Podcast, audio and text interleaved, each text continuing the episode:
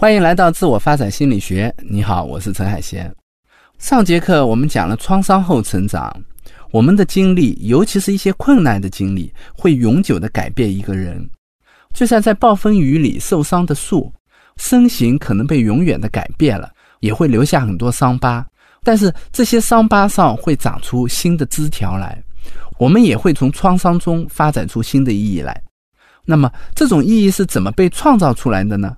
我们是怎么组织我们自己的经历，并把它们变成一个有机的整体的呢？这就是我们今天要讲的故事。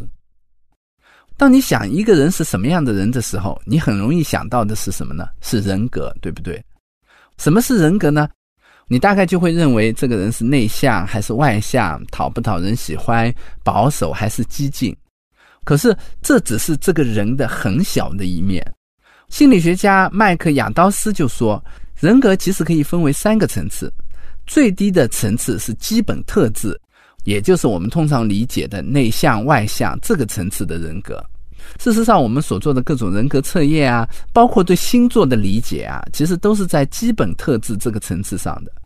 那第二个层次呢，是个性化的应对方式，比如我们的目标、防御机制、信仰。我们在人生某个阶段的生活任务和中心，这是我们为了扮演好我们现在的角色，完成我们现阶段的人生任务所发展出来的人格特质。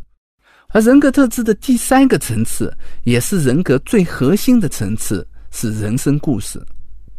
麦克亚当斯说：“我们在不停的把过去、现在、未来重新编制成一个前后连贯的生动的个人故事。”而人生故事就是我们把自己和别人区别开来的最重要的特质，也是人格最重要的因素。人随时随地都在编织自己的故事。我们对生活的意义也来源于我们对自己人生故事的理解。可以说，我们的整个人生都在完成一个独特的故事。故事开始的时候，我们不知道这个故事是怎么样的。有时候我们会经历一些好事儿，我们就会很高兴。哇，原来这是一个幸福美满的故事。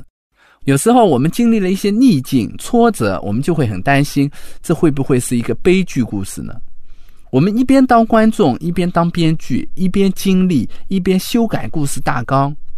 故事影响了我们的记忆，我们会把那些符合我们故事大纲的重要情节在记忆里保存下来。同时忘掉那些跟故事无关的旁枝末节，故事还影响了我们怎么看待现在以及怎么预测未来。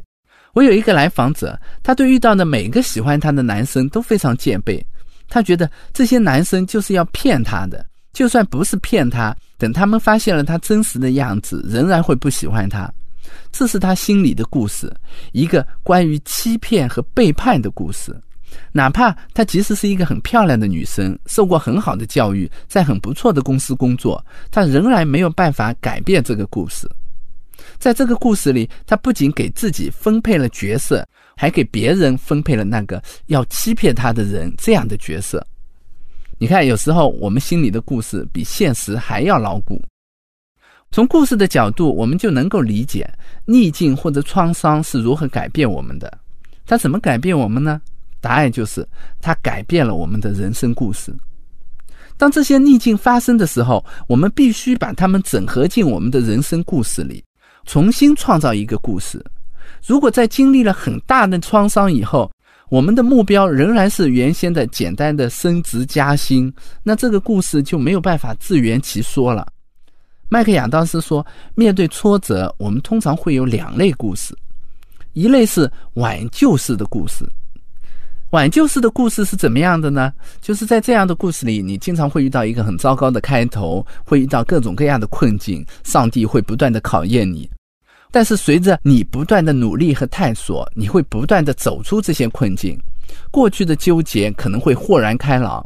即使痛苦没有办法完全消失，你也会积极的去接受，去获得内心的安宁。如果你心里的故事是这样一种挽救式的故事，那在遇到困境的时候，你自然就会预测，你会走出困境，从中学习到你需要的人生智慧。这个故事的原型会启动你的行动。而另一类故事呢，恰恰相反，它是污染式的故事。污染式的故事是这样的。最开始的时候，你的生活还不错，但是现实会逐渐把原先不错的生活打破，你会遇到各种麻烦，这个困难就像污染源一样，会不断污染你原来的生活，你自己却对此无能为力，一步错，步步错，最终在悔恨中怀念过去。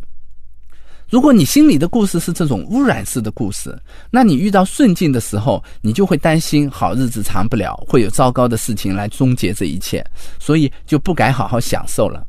而你遇到逆境的时候，你就会想啊，我命中注定的倒霉的事儿果然来了。而转折所带来的焦虑和迷茫，就会变成了你证明我很无能的一个线索。这时候，你就很容易陷入到悲观和沮丧当中。安东尼·波顿是一个很著名的美食家，他出版过一本书叫《半生不熟》，这是关于他自己的随笔集。那这本书里呢有这样一段话，他说：“我早在二十岁就该死了，但是忽然在四十岁的某一天，我发现自己火了。五十岁的时候，我有了一个女儿，我感觉自己像偷了一辆车，一辆特别特别好的车。然后我每天都在看后视镜，总觉得自己随时会撞车。”只是到现在还没撞到而已。显然，他心里有一个非常典型的污染式的故事。而我看到这段话的时候，是在今年的六月份，他刚刚自杀了。怎么从污染式的故事变成挽救式的故事呢？我想说的是，故事不是外在于我们自己的东西，我们可没有办法根据啊这个故事好，那个故事不好，就来随意的捏造这个故事。但是，我们可以重新赋予事情的意义。把它变成另一个故事，当然前提是讲故事的这个人本身也得相信这个故事。我在浙大的时候曾经遇到一个来访者，他因为看到我写的一篇关于浙大病的文章来的。那这篇文章写的是很多考到浙大的同学心里有一种奇怪的挫折感，他们都觉得自己本来应该上清华北大。他说自己就是这样，原来铁定是要上北大的，结果错过了奥数的选拔。又因为那年的高考数学题太简单了，虽然他拿了满分，也没有办法拉开跟别人的差距，只好来浙大了。他在浑浑噩噩中度过了大一的时光，终于在大二振作起来，准备好好学习。结果去医院检查，发现自己得了骨癌。这对一个年轻人来说，这是一个很重的打击。他一直感叹：为什么这些不幸的事儿会发生在自己身上？那段时间，我也只是在咨询室里陪他，听他讲他的故事。他讲的所有故事都是那种功败垂成的污染式的故事，这给了他很多不好的启示。那段时间，他每个月都要去医院做例行检查。他说，只要想到又去检查了，整个人都会焦虑的直冒冷汗。而检查完了没事儿，整个人又能放松几天，直到下一次检查，周而复始。我听他讲在癌症病房里遇到的各种关于生死的事儿，讲那些病房里合影的病友怎么一个个消失不见，讲病人要怎么艰难的决定是锯掉一条腿还是停止治疗接受死亡的命运。听他讲那些，我自己的价值观也受了影响，觉得跟那些比起来，我所烦恼的事儿实在不是那么重要。后来呢，我离开了浙大，有一段时间我们就失去了联系，而前年我收到他一封邮件。他说：“我毕业了，到了一家基因公司实习。起因就是他看斯坦福大学机器学习的公开课里，里面有老师说，如果有一天癌症被人类攻克，我相信机器学习一定是扮演了最重要的角色。”他说这句话在我心里埋下了复仇的种子，我必须尽全力学好数据挖掘的本领，从事这方面的事业，才有希望有朝一日用我所学的本领去对抗癌症。为此，他拒掉了很多大公司的 offer。当这些公司的 HR 问他说：“你把所有的 offer 都拒完了，那万一后面没 offer 了怎么办？”他的回答是：“很抱歉，我这一生都不会再给自己留后路了。”对于癌症这样的重病，死亡的焦虑会一直给人很大的无形的压力。现在他找到了一个有形的敌人，并终于找到了自己能够对付他的方法，这帮助他从疾病的无助中摆脱出来了一些。去年他去复查，医生说已经撑过了三年期，复发的可能性已经大幅降低了，复杂的频率也从一个月一次变成了三个月一次。前一段时间我又见到了他，我问他怎么样，他说工作的还挺开心，就是疾病的阴影还在。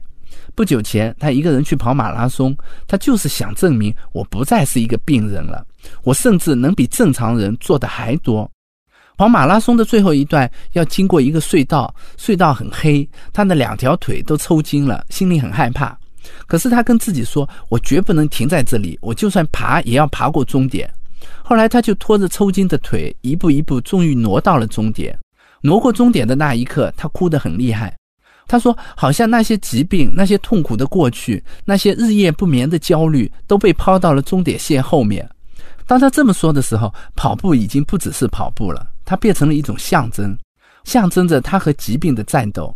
而这种象征又编进了他的人生故事，获得了某种真实。最重要的是，这个故事已经不再是一个功败垂成的污染式的故事了，而变成了一个人经历很多艰辛、战胜自我的挽救式的故事。听他这么说，我很为他高兴。今年七月份是他检查的五年期，五年是一个大限。医生说这次检查没事儿，以后就不用再来复查了。我也一直在心里惦记着他，并坚信他一定会平安无事。回忆一下，我们这一讲聊了人生故事。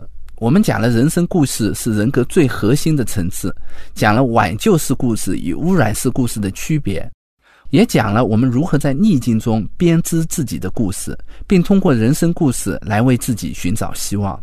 不知道你心里有没有一个关于你自己的故事呢？你的故事是怎么样的呢？